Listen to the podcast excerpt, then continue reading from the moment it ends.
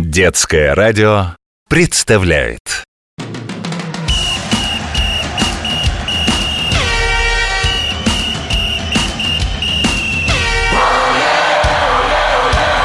Спортивная программа.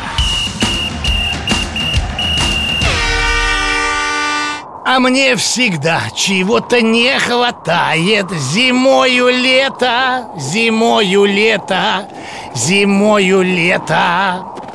Всем физкульт привет! С вами Захар, спортивный комментатор детского радио. Нет, я не готовлюсь к песенному конкурсу. Просто, знаете, вдруг захотелось тепла. Что в волейбол на пляже играть На велосипеде кататься, на яхте. Подождите, что это я? Это же можно все и зимой делать не верите? Ха, зря!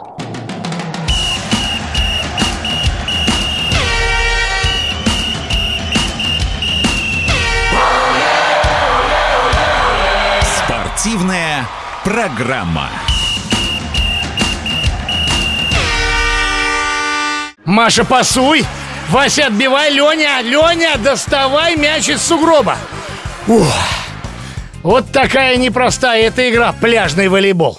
Нет, Василий, я не перегрелся и не замерз.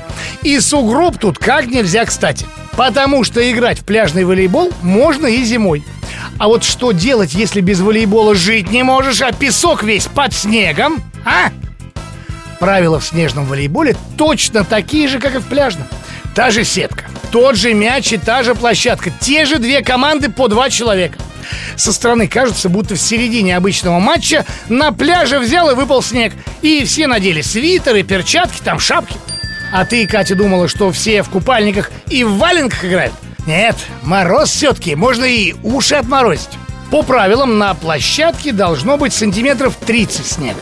Но, знаешь, это как пицца, если ее на бок поставить.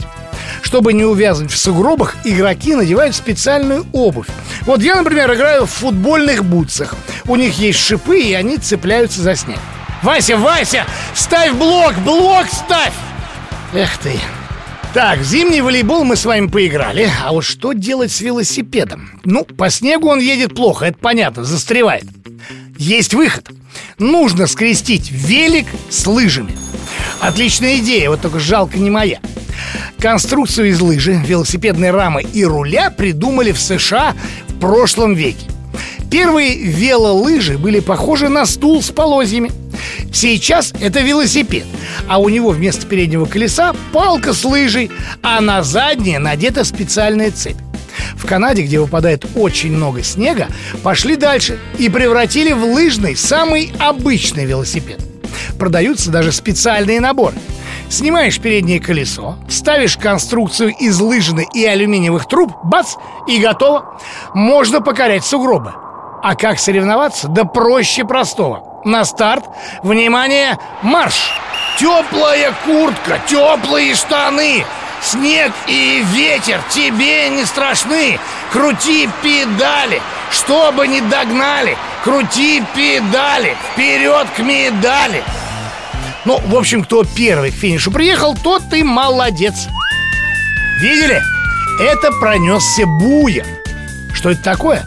Ну, буер – это такая зимняя яхта Катаются на ней не по воде, а по льду Говорят, буер придумали голландцы 400 лет назад они ставили на полозье свои лодки-плоскодонки с парусами и ездили на них по льду. Ну, конечно, не забавы ради, а по делам. Ну вот, например, ловить рыбу. Гулять по льду в мороз, да еще с тяжелыми сетями, удовольствие, скажу я вам, сомнительное. Другое дело буер. Сел, загрузился, 20 минут, и ты на месте. Закинул сети и жди, когда же рыбка попадется. Гонять на лодке с парусом любил и русский царь Петр Первый, тот самый, что город Санкт-Петербург построил. Бывалча выйдет Петр на балкон Зимнего дворца, да как крикнет зычным своим голосом ну-ка, слуги, идите снег перед Зимним дворцом почистите, да получше на лодчонке кататься желаю. Это сейчас, Сережа, в Зимнем дворце знаменитый музей Эрмитаж. А раньше там царь-государь жил.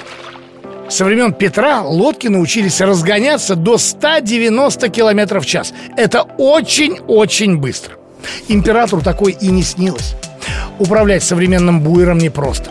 Чтобы поехать, лодку нужно разогнать, а потом запрыгнуть в нее и потом еще лечь.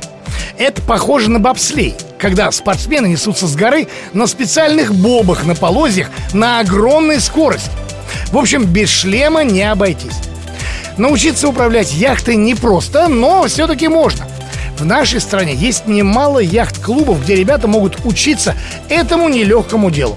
В Санкт-Петербурге, кстати, тоже есть целая академия парусного спорта, открытая для питерских школьников компании «Газпром». Пока я все это вам рассказывал, понял, зима нисколько не хуже лет. Вот так вот. С вами был Захар, спортивный комментатор детского радио. Всем оле-оле!